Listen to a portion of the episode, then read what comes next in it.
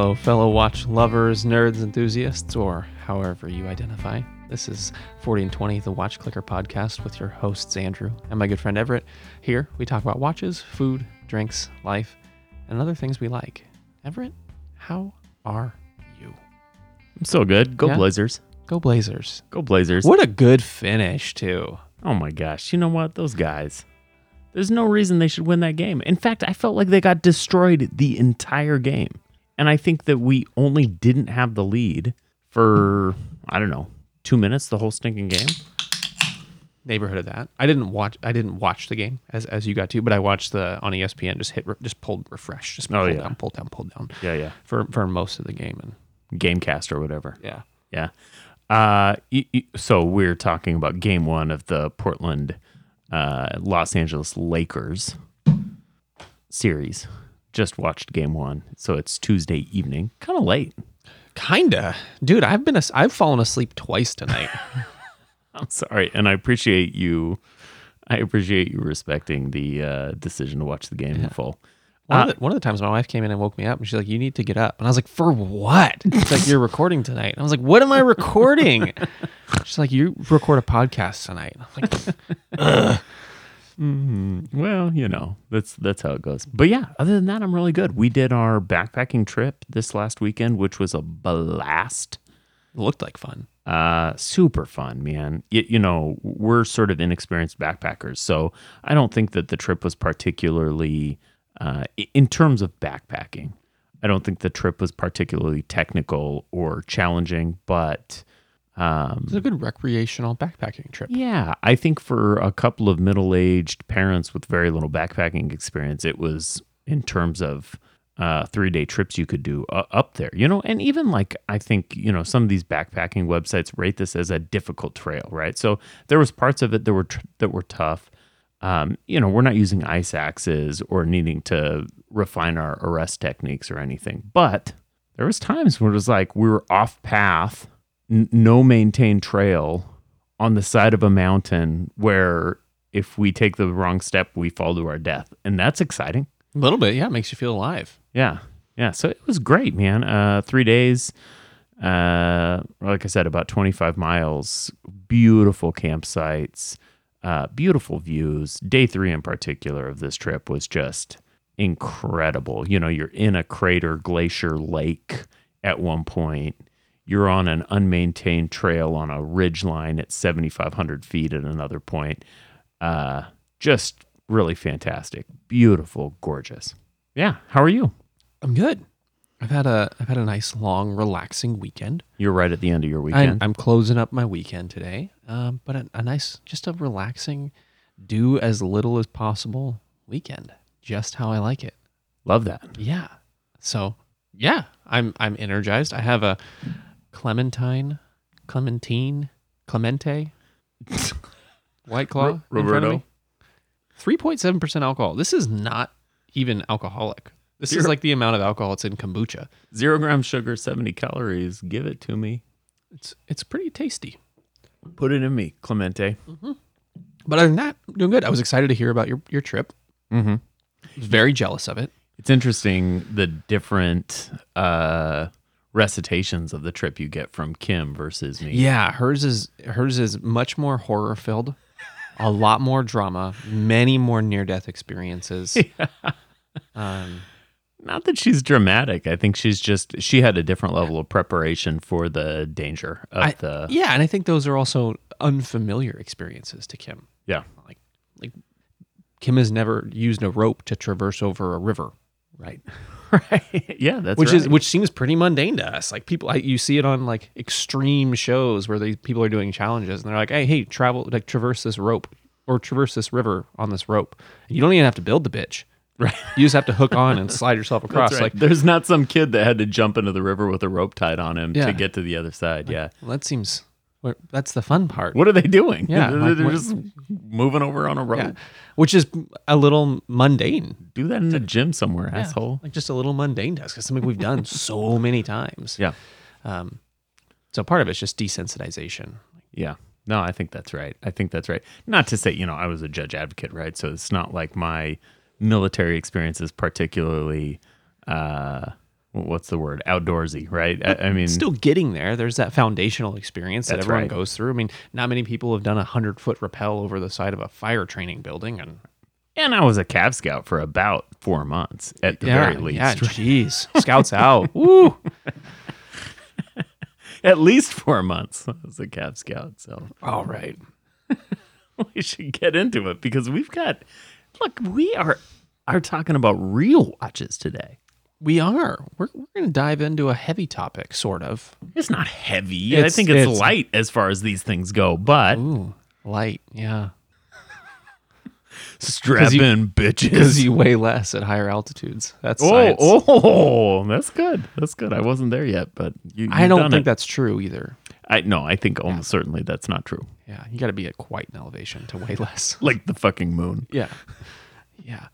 so we can scratch that part. Okay, yeah, I'll, I'll Ah. edit that out. I promise. So- hundred percent, I'll edit that out. So today, this eve, we're talking Everest watches, Yeah, specifically the controversy and, you know, the non controversy of the first watch to summit Everest. let's take it back to 1953. I think so. First, we need to go a little bit further than that. Oh, you always do this to me. we're gonna, we're no, we're gonna go to 1953, but there's a 1953 is like 70 years ago. there's a more there, there's an important part prior to 1953. You're right, and I accept it. You're right, and I accept it. and it's and it, it's important because it's it's one of the first watches to ever attempt Everest. I And think that's that's, important. I think you're right? right. I think it's important. So we're we're we're gonna go back to are we going to talk about the G-Shock MRG 210T? no, Okay, it's pretty cool. we're gonna talk about 1921, 22, and 24. Just real briefly, a fellow named George Mallory I've heard of wearing this guy. I've heard wearing of him. a Borgel to attempt Everest. And that's so that's the first watch that we can point to definitively and said attempted Everest. Now he never he never summited Everest. He got to oh shoot. I don't recall the elevation he got to, but I just wanted to point it out that it's a surviving tool. It's a surviving watch that attempted Everest in 1923. Right. Or 1924 was his third attempt that his watch is surviving from. Uh, and the crystal was broken off during his attempt. So the uh, dial is all oxidized and the hands have rusted away. But the the watch is, other than that, in generally good condition. You know, I- think that it's easy to forget about Mallory, right? But uh, it's important to the story that 30 years, I mean, really 30 years before people tried this again, Mallory was up there and he was getting super dang close. Yeah. I, I mean, really close, like within 500 feet Uh, or so, right? Few, few hundred feet. Yeah. I, I think less than 500 feet from the summit. They were, he was there he was right there. 30 years ahead of him. And then it took 30 years to cover those couple hundred feet. Yeah. Yeah. And I think some of it's funding and some of it's excitement and annual attempts mandated by the Nepalese government. They were not allowing more than one attempt per year for a good chunk of time there. So Sure. one expedition, whoever could could get readiest to the fastest or whatever politics went into you being the one to draw your attempt. That was a big factor. Yeah. Well, and then, you know, you start to get into the war. Uh, you know, geopolitics at the time are really crazy. Uh, you've just got a lot going on really through the 40s. Uh, certainly the 20s. Uh, you're in the the middle of the depression, right? You get into the 30s, you start to have real sort of scary stuff going on. Late 30s into the 40s, nothing's happening, right? You're Well, something's happening. It's just not recreationally. right. Nothing is happening in terms of let's go play let's go play this game and get as high as we can and as far as we can. Recreation. We got other shit to conquer. we got some shit to do. Yeah. Yeah, that's so, right. an important preface. Uh, Somebody got very close wearing a largely unknown watch brand. So now we can fast forward into the 50s. I think I think the 50s in terms of watches are really important, right? Mm-hmm.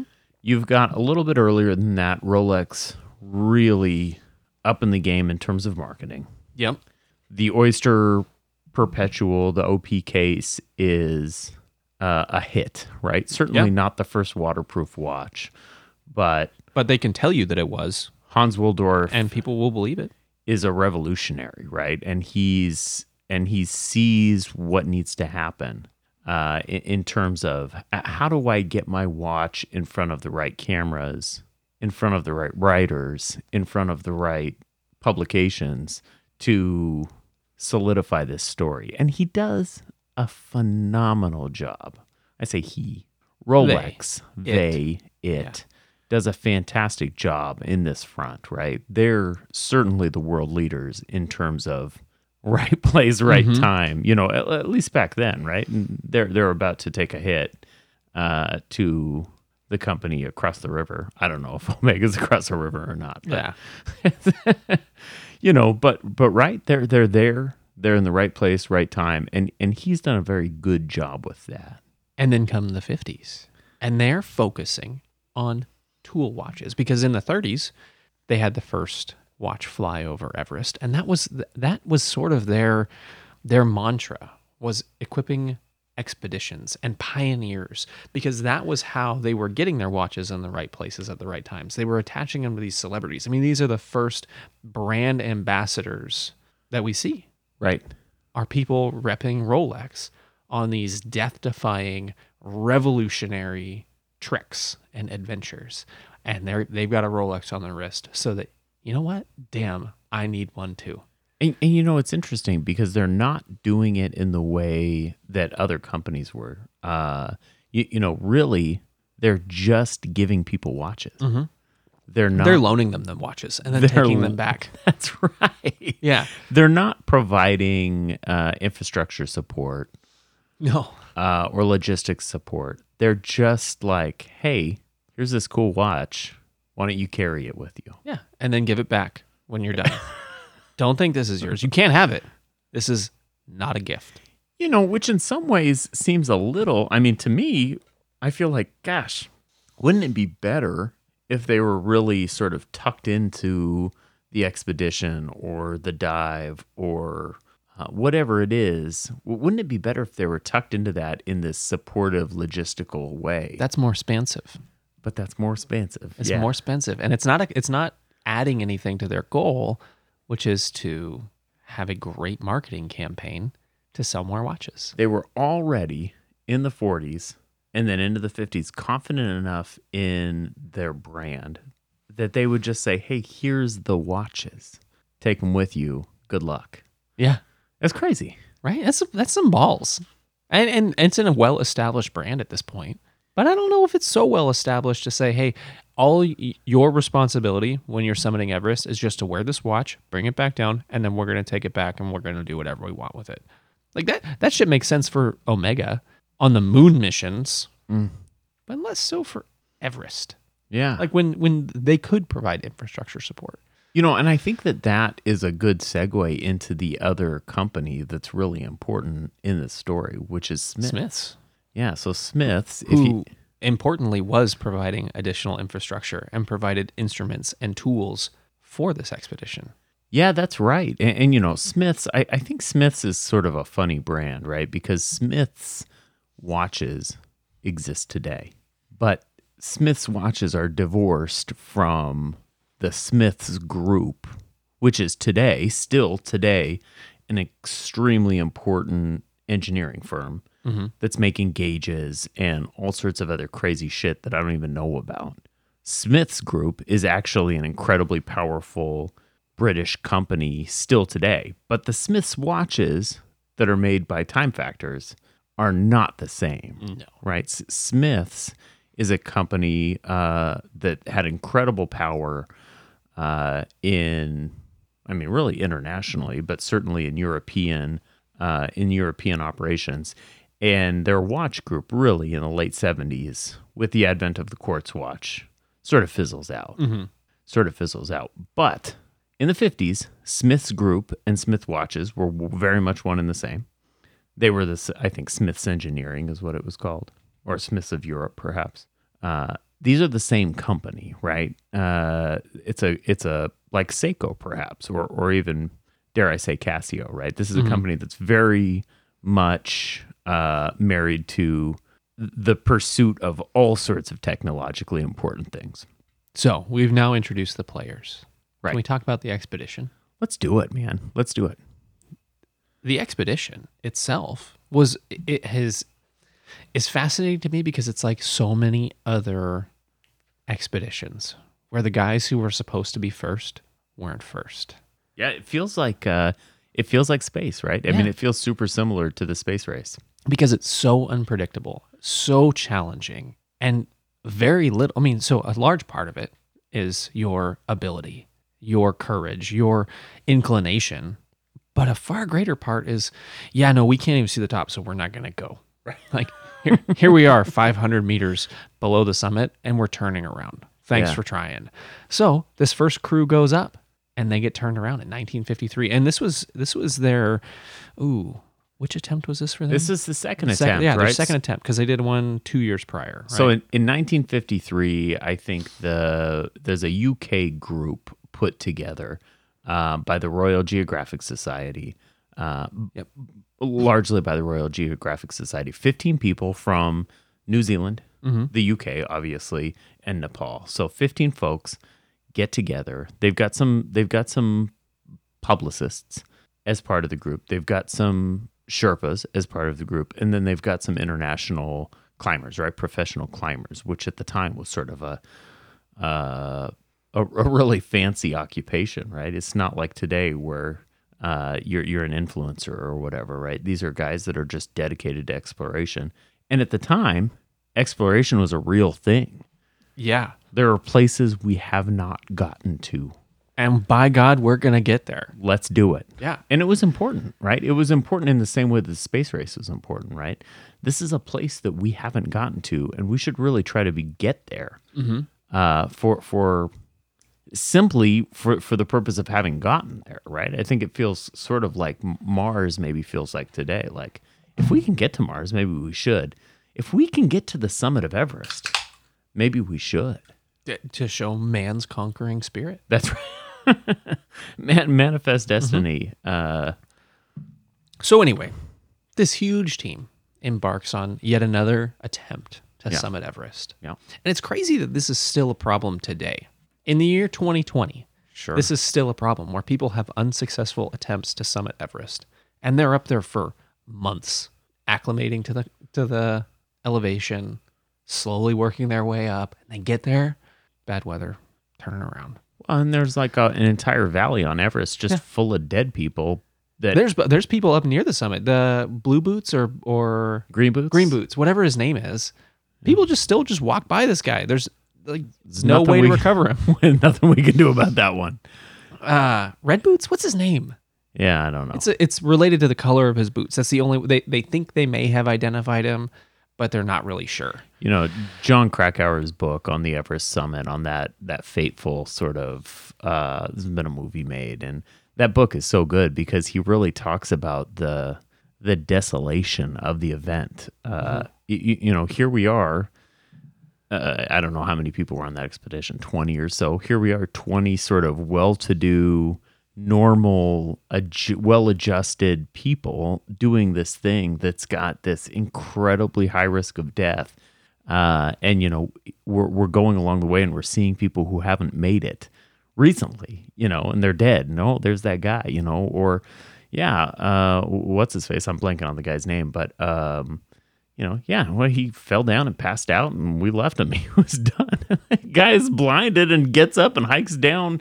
You know, it's like this incredibly fortuitous, Yeah. ruthless, brutal event that people still do. Recreationally, I think is important to include in that statement. That oh yeah, no, he's just dead. In any other world, in any other circumstance, you see a person collapse and is probably dead, you seek help. Yeah, that's right. Not Call on Everest. yeah, not on Everest. That's right. because you got to get to the top. So we have the stage set. We have the 1953 expedition equipped with their dozen or so watches made by Smiths and Rolex. Two dozen, two dozen, two dozen Rolexes, just Rolexes, given to this team of 15 people, unevenly, I should add. yeah. They give them to some people, not to others. And I wonder how that went. Do you think they just gave him a bag and they're like, "Hey, here's your Rolexes," and and and it was just like, "Oh, I'll take two, I'll take three, I'll take two," and the last guy's like, "I guess I don't get any." I bet that is what it is like. Yeah. So so anyway, we've got this expedition, and they're they have their first unsuccessful summit attempt. Yeah, so two guys, Charles Evans and Tom Bourdillon. Bourdillon. Bourdillon? Yeah, something like that. Okay. Well, these two these two guys, they're going to be the guys, right? Mm-hmm. And they're just totally equipped with Rolex OPs. Oh, Uh, blinged the fuck out. yeah, that's right. So caliber 7065, Rolex OP 6098s, big bubble back, dope. The coolest watch on earth, right? It's At a the time, prototype Rolex, uh, coolest watch on earth. And so they've got these things on for sure. They've got these things Yep. on.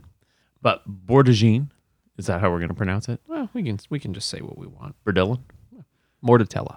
Mortadella is he's he's an innovator, right? He's an engineer. Uh, so he's he's both a climber, a, a- an explorer, and an engineer, and he's designed a breathing apparatus, Mm-hmm.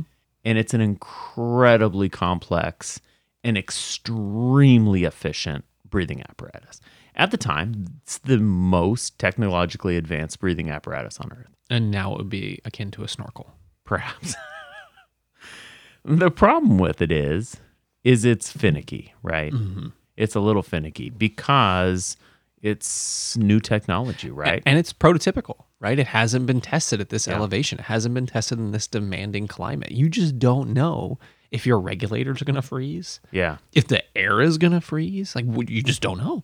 and, and so and, and ultimately that's what does them in is Bordegine's uh, oxygen system incredibly incredibly efficient and economical freezes and, and fails right the the weather is just not uh, hospitable enough and it fails in 300 feet from summit and that's 300 feet vertically right it's not 300 feet Yeah, it's not like you can crawl the rest of the way. that's right. Uh, but 300 feet vertically, his air system fails, and Evans and Bourdillon have to go back down the mountain. I think it's Bourdillon. I think so. Bruschetta, man. Bruschetta. Uh, yeah, so they fail. They fail. Certainly wearing Rolexes. And we know this. because there's great photographs of these guys on their retreat in their defeat coming back down and sitting there and lamenting their defeat there's great pictures of them wearing rolex watches Yeah. indisputable photographic evidence of them wearing these watches in color Yes, that's right. Yellow gold, wonderful, best watch on earth Rolexes. but guess what they didn't summit everest Womp, womp, womp. I have one of we those. have one of them Yeah. yes I Yeah. think that's the first time we've successfully used one of those on the air. well you already womp womped I know. So- it's, it's not successful. so fast forward a day Okay. Okay. Not yet, Sir Hillary. There. That's right. Eh, So Edmund Hillary not yet knighted. Yeah. He So was no- knighted because of his That's right. uh, summit. So, just regular old Ed. just yeah, just Ed the asshole, uh, stumbling up from behind. Hey guys, it's the B team. stumbling up with their and Tenzing Norgay, right? Yeah. I think we were quick to say Edmund Hillary, right? And Tenzing Norgay. That's there's no reason not to include Tenzing Norgay except for xenophobia. Is that appropriate? Okay, yeah, I accept. I think you're probably right. Yeah. right? These guys, uh, you know, I I, I struggle with this part of the story, right? Because Sir Edmund Hillary summited Everest. Fuck that. Totally unsupported. He just he walked to the bottom of that mountain. He's like, I'm gonna climb it, and he just strolled on up. No big deal. He was wearing an OP. And Sir Tenzing Norgay Yeah. also was was So- there, right? Probably he was probably just making tea or something, You- right? You, know what's interesting of this is of the two, Tenzing is more likely to have been wearing a Rolex. yeah, that's right. That's right. Now, uh oh, we dropped a bomb. Yeah, yeah, yeah. yeah. So there's a question here. There's a lot of questions and a, a lot of, dare I say, conspiracy theory associated with what Sir Edmund Hillary and Tenzing Norgay wore on that fateful summit. Yep. And this is important. And th- this is important because it is kind of a cornerstone of Rolex's heritage. Right. We've we've got some major assumptions. Yeah. So they summit. They they do. They they make it to the summit. They make it. So on May 29th, Yep. 1953 at almost exactly 11:30 a.m. local time, Everest time, Himalaya time, Yep. they reach the summit of Everest. Hooray! Does that count? Yeah, that's a good one. But for some reason, you had to preface it with your sound effect. I'll get better. so they summit, and there's nobody there to celebrate with them. Yeah. So they have to They've got to come back climb down. back down the mountain. It Five seems like they could send like the celebration party up. five hour climb back down to base camp from be like, hey y'all, we made it. And then it's a series of I mean, the original marathon, like man running message Nike. To get this message back to the United Kingdom to say we've successfully summited Mount Everest. Yeah, you know, and th- this is this is where the conspiracy I think sort of Yes. starts to take off, right? There's a fellow that's been retained by the Royal Geographic Society. Uh, his name is at the time James Morris, now Jan Morris. Uh, James Morris, now Jan Morris, is is waiting in wait, retained by the Royal Geographic Society with code words Yes. to get back to the London Times about the summit. And who and what was worn. That's important. Yeah. That Rolex was so integral to this expedition that there were code words to indicate watches. And so that that's right, right. So who who established the code words? Yeah. Who's controlling like this is real conspiracy shit. Yes. It's fun. so so now now here's the next thing. There's some photographs of them post summit. Mm. There's no OP in sight. No, there, well, you know, there's no gold watches in sight. Yeah. There are only steel watches, which fit the description of a certain Smith's watch. Smith's watch and not of a dope 6098 bubble back gold Rolex. Why is that? There's some questions, and so so one of- there, there's a, a a bazillion theories, and we're only going to cover a couple of them. Now, among the theories are that how on earth could you get a clear enough photograph in 1953 to indicate yes or no? Hmm. Totally reasonable. Mhm. The truth is controlled by the winners. Rolex was the winner; they get the truth. Another one is that Edmund Hillary didn't wear his; he just kept it in his pocket to Yeah. keep it safe, so that he could look at it and tell the time. And I think that this one goes beyond theory. I think, at least with regards to Edmund Hillary, I think it's safe to say, and and I'll back that up in a second, but I think it's safe to say that Edmund Hillary was not wearing a Rolex on his wrist when he summited Everest. I mean, he has all but said as much. Not only has he all but said as much, but Rolex has all but said as much. Yeah, and this is where the plot has thickened. We're talking molasses, peanut butter, thick right now. We're talking about Kraft mac and cheese after two hours in the pan. yeah, ooh, It's thick. don't eat that. She thick. Don't eat that. That's when it's best, man. Two hours? Like, yeah, yeah, congealed. That's my favorite, man. no. Yuck. okay, so after this message is passed back to the UK, the next day, both Smith and Rolex publish their ads. Well, so wait. Smith's runs an advertisement on the first, or excuse me, Rolex runs an advertisement on the first, along with the press release. Yeah. It's not for two days later that Smith's gets their word into the into the London Times. Oh, it's not yeah, until yeah. the third that Smith's gets their advertisement in. And this is, I think, the cornerstone of the conspiracy, right? Yeah. You've got James Morris, now Jan Morris, who gives the information to the Times with code words. Let's just go Jay Morris. So we don't have to both name J. Jan Morris. yeah, James I, I mean, I think AP, I think AP rules say we call, we call uh, Morris J Morris Jan Morris. fair. So Because okay, I'll accept. Jan Morris, she gets her message to the Times with code words. Rolex publishes on the first. It's not till two days later that Smith's catches up, right? Because of course now we've got the ability, we know what happens. Rolex knew. Right away. Rolex knew right away. Yeah. Did they intercept the communique? Yeah, it seems like maybe the communique was intercepted for them. Yeah. Yeah. So we we have these ads published.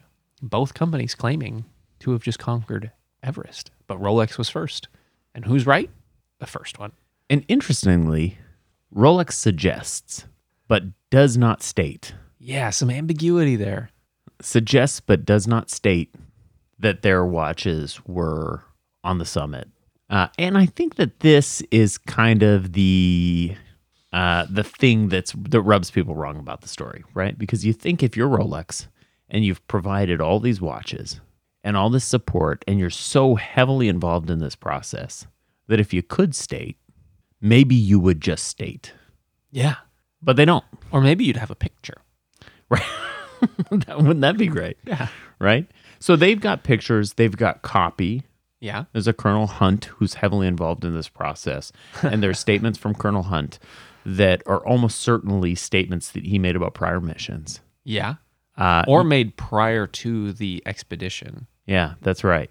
That's right. So you've got all these sort of vague, ambiguous suggestions by Rolex that they were there, but nowhere do they ever say they were on the that they were on the summit for that 1953 Hillary Norgay summit. And you just the assumption is if they were there, they would just say we were there. Look, we are the first ones. Why? Why wouldn't you? Yeah. Well, I mean, I guess the obvious takeaway is because They didn't. They didn't. Yeah, that's right. Which is not to say they weren't for sure there, because there's some questions about whether or not Hillary just had the Rolex on him but wasn't wearing it. Yeah.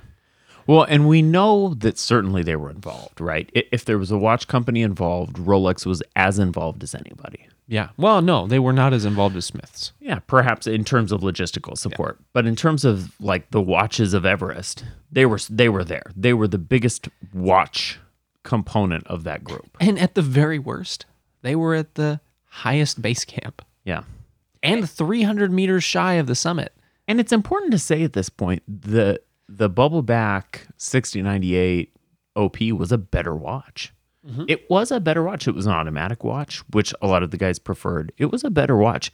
Something about the Smiths Everest, the Smiths uh 4009 Yeah. or 4090. Yeah, I don't remember. It's a 4000 series. So there's the Smiths 4004, which was the off the shelf version. And there's an updated, upgraded version with shadowed numerals that were given to these explorers. Uh, and it, it was a fantastic watch, but probably not as good a watch. So, so Rolex. not not purpose built for this, which makes it objectively not as good for this purpose. That's right. Rolex was there. Certainly, they were there with a better watch, but it seems highly likely that they weren't actually on that summit. It begs the question: Why weren't they wearing them? They were available to be worn. Why were these guys choosing? Because I'm I'm gonna ex- I, I Andrew am accepting that they didn't wear the Rolex to the summit. Why were they choosing that Smith's watch over the Rolex? And it's I think it's this time where it's appropriate for us to say we don't know a fucking thing about this trip. I wasn't there. I wasn't there either. We've read numerous articles in preparation of this episode, and we are just giving you a a very brief summary of our findings. There's Hodinkee has written about this thing like eight gazillion times. You know the best article we found though Yeah. was from the Outdoor Journal. There's a fellow named Matthew Knight that writes for Outdoor Journal, and he's got, I think, the best article on this. And you found that article, Andrew. and It's and perhaps the the most well researched. I think that's right. It, because this guy, this was a conspiracy theorist obsession. Just from reading the article, the, the the news clippings, the statements he's pulling out, the the research that went into it, this man was obsessed. He cared. And he comes to a slightly different conclusion than I think that the most popular lore is. I think if you read about this, you're going to come to the conclusion that Hillary was wearing a Smith's watch and carrying a Rolex watch. Mm-hmm. Probably. But that Norgay had declined the loaner watch and instead was wearing a gold Datejust that he had received for an earlier mission Yeah. and that he was wearing that gold Datejust as he summited. I think that most people who know this topic conclude that Norgay was wearing a gold Datejust of his that he owned his own gold Datejust when he summited Everest. Matthew Knight disagrees, and Yeah. and I'm compelled. And there's a photograph that he that he references that from the from looking at the photograph, it looks an awful lot like he's wearing a steel, not gold watch. And, and Knight's biggest uh, I, I mean I think he makes that point, but his biggest his biggest takeaway is the the takeaway that I made that I completely stole from Knight, uh, which is that if Rolex could say that Tenzing Norgay was wearing a Rolex on the summit, why didn't they do so? Yeah, and and and in fact, he goes on to say not only did they not do so, they so deliberately skirted around the topic and dismissed the importance of it. So there is a statement. I'm going to read two statements. Please do. I'm going to read one from Smith's and I'm going to read one from Rolex. D.W. Barrett, the managing director of Smith's Clocks and Watches, in the September letters page wrote, and I have to read the whole thing, it's, it's important. With reference to Mr. C.E. Faller's letter, which appeared in the August issue of the Horological Journal, in which our name was mentioned, I would say that advertising is one thing and fact another. The facts are, as we know them, that the committee of the British Mount Everest expedition indicated that in many ways the expedition was to be a national enterprise and the aim would be to equip it entirely with British goods. Our watches and certain other Smith's equipment, including oxygen gauges, were supplied, and we received a written assurance that the watches would be worn to the ultimate point reached on the mountain. Sir Edmund Hillary has stated in writing that he took a Smith's watch to the summit and no other. And he has offered the actual watch which he wore to the Worshipful Company of Clockmakers for permanent exhibition in their museum at Guildhall. Based upon the evidence which we are prepared to put before the editor and or any authority, we claim that a Smith's watch was the first to reach the summit of Everest. It was not an automatic type and was wound by Sir Edmund at the time he, with Tenzing, on May 29th, went over his equipment at camp number 9 at 27,900 feet, prior to setting it off at 6.30 a.m. on the final assault of the summit. It was, of course, at his Smith's watch that he looked at the dramatic moment that he reached the top and noted it was exactly 11:30 a.m. And he goes on to say a couple other things. Now, that's Smith's Smith's official statement, basically saying, "Prove me wrong, bro." Right. that is a, the ultimate prove me wrong. And now a letter from the director of Rolex. There have been a few comments in the recent issue of the journal concerning the question of the supply of wristwatches to the successful 1953 British Mount Everest exhibition. It is a fact that Smith's watches formed a part of the equipment of the expedition, as has been officially recognized by the Royal Geographical Society. But it is, but it is also a fact recognized by the Royal Geographical Society that the team was equipped with Rolex watches. In fact, Roy, Rolex Oyster Perpetual. It is also a good thing that the British watches have been associated in such a fine way with the British and successful ascent of Mount Everest. But we are also very proud to have been officially associated with that expedition and of course many other expeditions to Everest and the Himalayas in the past. In our view, it is quite unimportant as to which person was wearing which watch at the top, because, as has been said by Colonel, by Colonel Sir John Hunt, the whole job was a team effort. And there's more. There's more to go good. on. There was good people on both sides. But but that's ultimately the gist of this letter. It's it's ambiguous. It's never refuting the claim that Smith's was the watch on the summit. It's saying we was there. That's we, what matters. We were in the vicinity. That's what matters. And this is fascinating. It's such weird and this is this is a question that we we started at the beginning, but but ultimately, why? Why? If you were there, fucking say you were there. Or don't. Say, "Hey, you know what? Somebody else's watch made it to the top. That's what they happen to be wearing, but we were just as prepared to be at the top too." Yeah. Yeah. What a strange why? And, and so this that that article and we're obviously going to link to it because this is a terrific article and and for sure the best researched article i've read or could find on this meaningless topic. Meaningless meaningless but but also sort of incredibly meaningful. Yeah. Right? In terms of in terms of the assumptions that we make with watches right? I, I think that like the first assumption you make with watches is that rolex was the first on everest there's i'm sure people out there who believe rolex to be the first watch on the moon too right? It's, it's objectively true. Yeah. Yeah. Yeah that's right. Uh you, you know i i i love this story and i think it's fantastic and i think it's fun and i think ultimately we can't really know the answers because uh you, you know the way the the marketing was such an integral part of this Uh, And then everyone who climbed, who everyone on that expedition was suddenly snatched up as brand ambassadors for Rolex. That's right. Yeah, I, I mean that's the bigger picture, right? So so so in the f- years following the expedition, Norgay, Hillary, and Hunt, who we, we didn't really talk about because we don't have time, but uh, you can read about this. All three of these guys, who are really the ones who we want to hear talk about this, are employed by Rolex. And definitely signed NDAs. Right. that's that's right. I, I mean, these guys are these guys are on the payroll, as it were. So uh, it, it it begs the question. Certainly, it begs the question, right? But but it also suggests this glossing of the details, and it, it's wonderful. It's enjoyable. The process is enjoyable. We're not trying to tell you what's what. Um, I I probably personally believe, as we sit here today, that Rolex wasn't there. Um, I think Rolex was at base camp, and I think I think Rolex attempted, but Rolex came up short because that's what was being worn on the day. And the funny thing is, who gives a shit what watch they were wearing? The fact is, Rolex survived almost to the summit. So did Smiths. Rolex, a objectively superior watch for that purpose, survived. Smiths, not purpose built for that, survived. yeah, They both survived. This these are technological marvels, yeah, yeah. and we're worried about which one made it. You know, and, and maybe that's the maybe that's the touching off point, right? Does it matter?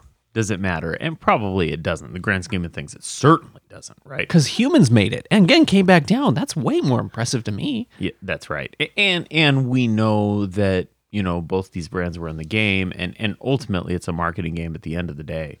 Um, but it's always fun to sort of question your assumptions, or even more than assumptions, right? Columbus circumnavigated the globe and discovered America, right? You know, it's it's important to correct uh, our assumptions about what happened in history. It's important to at least acknowledge that there was a machine creating a story, and now we can, with thoughtful revisiting of these topics, sort of rethink these things. I think we demand that Rolex right the wrong. Right. Let's do it. I demand. I hereby Ah, demand.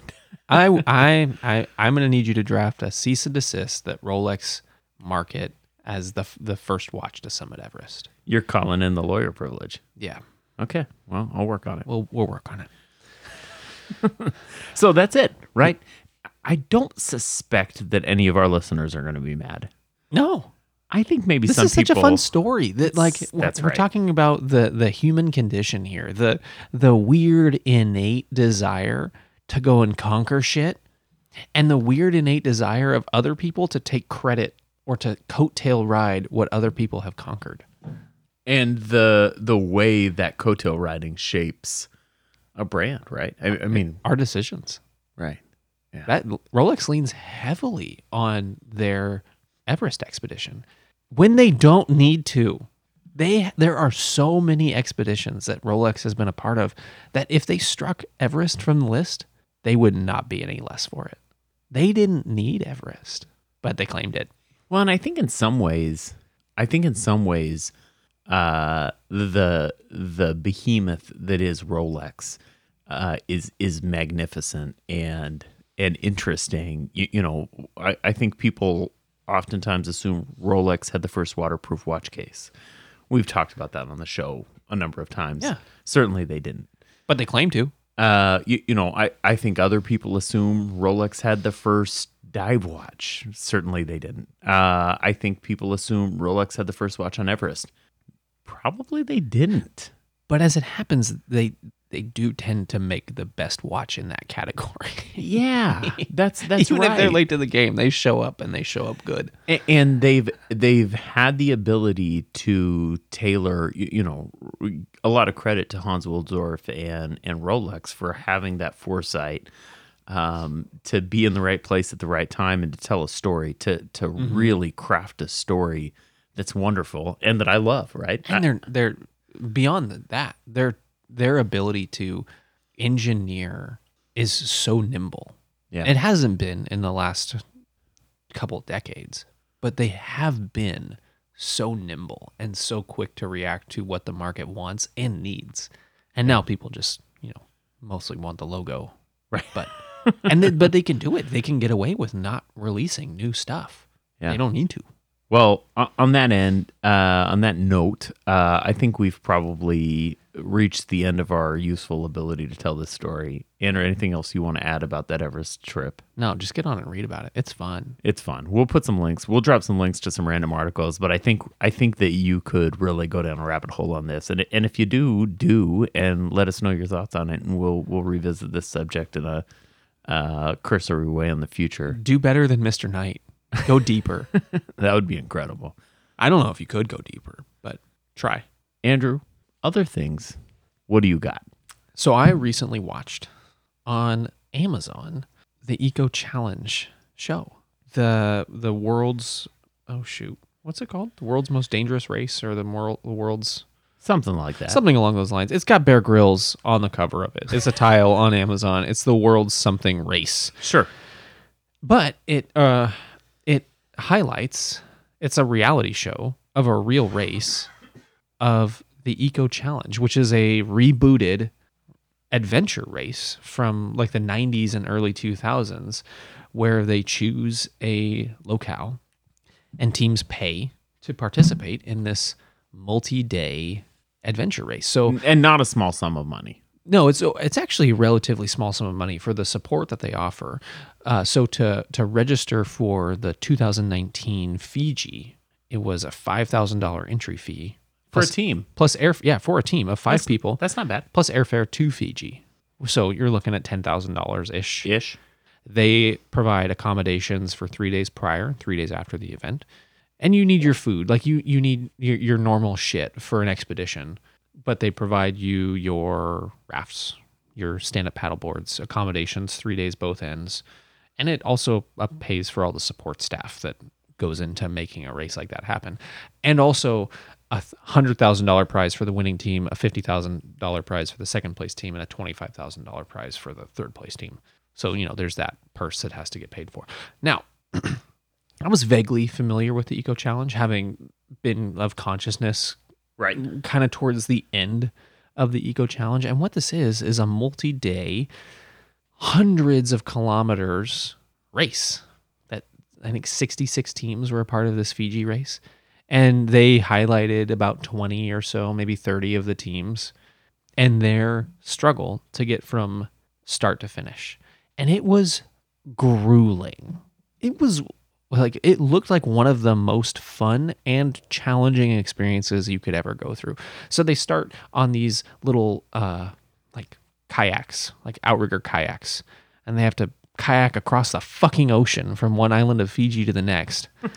and then they got to trek through the mountains, whether it on foot or on mountain bikes. And then they got to stand up paddleboard upriver. And then they got to trek some more. And they got to mountain bike some more. And then they got to traverse through a eight kilometers of river and it's cold. And they got to climb up a waterfall. They got to do all these crazy things. And it's unsupported while you're out there. You have your team and you have a radio if you die. and it's what you carry on your back. And it, and there's not people carrying these big backpacks, right? They're not going out for like multi-day expedition in their bag. They're all carrying like 35 liter bags with enough food and water to carry them to the next point. And it was so fun to watch that. It made me like I it was so fun watching it. I was like, I want to do an eco challenge. And I'm like, no, dude, you don't want to do an eco challenge. but maybe adventure racing I could get down with. You know, Yeah. 100 mile races that are multidiscipline because I can't I, ultra mar- ultra marathons, ultra running never going to be for me because I hate running Right. a lot. Right. I love mountain climbing. I love mountaineering. I love kayaking, stand up paddleboarding, and rafting, and all these other things. And I love trekking through the wilderness. So, you and I, our other thing is actually more of an invitation. You and I are going to start uh, looking around for adventure races and I'm into it, dude. build a little team, and we're going to do adventure racing. I'm into it. Yeah. And you, if you want to be part of this team, submit your applications to Us, just hit us up on the Instagram or let us know of any adventure races. And I'm not talking like Tough Mudders because those don't look fun, or like the whatever the other like the the what's the competitor to Tough Mudder? Oh, Spartan Race. Yeah, not, not that stuff. I'm, That's all I'm bullshit. I'm- it's bullshit. but I'm also not interested in in like just obstacle courses. Yeah. with yeah, running. yeah. There's got to be something more fun than that. Yeah, like multi-day So there's one. There's a bunch in Oregon, Yeah. um, and they're going to start them back up in, in next year. What's the one they do in Bend? The pull paddle. There's one of those. There's like the Bend uh, Adventure Race, but there's a lot in the Pacific Northwest. And there's one that I read about. Uh, it's through a company called like Crank, uh, and they do a lot of adventure racing. And this year, because they had to cancel them all, they're selling maps, ten dollars. They send they they they're selling you the digital map and route for what these adventure races were going to be. And there's one that starts just south of Seattle to go do their adventure race, just totally unsupported. And I'm thinking about buying the map. We'll have, to, we'll have to look at like a timeline to be able to do it. And wh- wh- I mean, he, so I have certain skills, and then other things I'm very bad at. So right? am I. So I'm good at overland. I'm not so good at going up. Like like climbing, Like or climbing. like or Yeah, like that's mount- right. or like like just a That's right. Lower an- body strength, I've got it for days. Well, Upper yeah. body strength, I'm very limited. I don't think the one that one is going to require like rock climbing. Okay. All right. Well, I'm into it either way. It sounds super fun. Yeah, I think it'd be a blast. So, if you know of any adventure races, hit us up and definitely check out the uh, the Amazon show that highlights Eco Challenge 2019 in Fiji. It was really fun. I just I powered through it. I love it. Yeah. I love it. It has Bear Grylls. He's a little bit of a douche, but Bear Grylls is awesome, he's a little bit of a douche though. but he's like the most awesome douche ever. Yeah, yeah, okay, I'll accept that. But there's like these shots of him backflipping out of the helicopter to go do stuff. It's like, come on, dude, we know, Good on you, bro. we know, So I've got another thing. do it. This is a little different, and I don't know how I want to approach it. I'm sort of, I'm still sort of navigating the approach mentally. Can we play it, or do you think we'll get sued? I, I think we shouldn't play it. Okay. I think we shouldn't play it. However, however, uh, I like hip hop. Hip hop autonomous. I like the music formerly known as hip hop. Uh, formerly, Still, perhaps. Uh, and I think that there's this thing, right? It, whatever you're into, there's this idea that you've got to sort of locate the best of whatever this or that. Uh, and and I'm engaged in that sort of peripherally, right? Uh, in terms of hip hop, I think it's very fun to talk about the best verses of all time. I think it's fun. I think it's a fun conversation to to engage in, and I think that there's a lot of really good contenders. And I'm not going to talk about any of those contenders except for one, because I've decided in my own mind this is subjective, and there's a number of arguments that you could make that this isn't true. But it doesn't matter because I'm just going to tell you what my opinion is. Having been a student of hip hop for at least 30 years, and having been very sort of deeply and heavily invested in the in the music and the culture i think i have decided for myself what the greatest verse of all time is so kanye west a number of years ago circa 2009 or 10 i can't remember which released an album called my dark twisted fantasy it's wonderful it's like the revolver of hip hop albums. Say what you will about Kanye West, and I do not love Kanye West as a human being. he cray. He cray. Uh, with that said, I think he is one of the most talented hip hop artists that's ever lived. However, he is not the subject of this of this choice. Rather, it is one Nicki Minaj. So He sort of is a subject. on My Dark Twisted Fantasy, there's a song called Monster. And this song features Kanye West, obviously. I mean, he it's his song, right? So it doesn't feature him. It features Jay-Z, Rick Ross, Bon Iver, and Nicki Minaj. Uh, at the time, young Nicki Minaj. And Nicki New to the game because she's still pretty young. yeah, that's right. New to the game. So she had sort of showed up and she had released some good shit at the time. And then she comes on Monster. And I will say, without any shadow of a doubt, it is one of the most incredible things ever recorded. But further, I'll posit that it's the greatest hip hop verse of all time. So, and she says in the verse, 50K for a verse, no album out, suggesting that I am the greatest, even though I'm brand new. And furthermore, Kanye West is on record having said, I almost took that out because I realized that people were going to say it was the greatest verse on the greatest hip hop album of all time. Now, I think whether or not My Dark Twisted Fantasy is the greatest hip hop album of all time, much more arguable than the fact that that is certainly the greatest verse on that song and probably the greatest verse of all time. So I'm coming at you, Watch Fam. If you're in, if you're not into hip hop, That's right over uh, your head then. feel Yeah. free to just skip this. However, if you're into it, I would love to hear your arguments. But what I want you to do is I want you to pull it up on Apple Music or Spotify or whatever. Pull it up and listen to it because I think it is just the greatest, just the greatest of all time. Fantastic and wonderful. I And- think I think Eminem's line wrapping circles around square lyricists is one of the best lines of all time. All right, there's, there's lots of good lines. There's lots of, but in terms of whole verses, holy shit, man. I'm not familiar enough with the whole verse. I'm gonna have to go back and listen. I'll, I'll play it for you after we're done. Okay. Andrew, my friend, do you have anything that you want to add before we uh, move in the direction of shutting off? I don't. I'm done. Totally done. You got it out of me. It was a fun episode. Thanks for thanks for doing this. I kind of brought this up on a whim. It was fun. I like it. Let us know your thoughts. I like adventure watches. Hey, thanks for joining us for this episode of 40 and 20, the Watch Clicker podcast. Check us out on Instagram at 40 and 20 or on watchclicker.com. Don't forget to check us out on patreon.com. Patreon.com slash 40 and 20. That is where we get all the support for the show. We really need your help. And to the extent you're there to help us already, we love you for it. Don't forget to tune back in next Thursday for another hour of watches, food, drinks, life, and other things we like. Bye bye.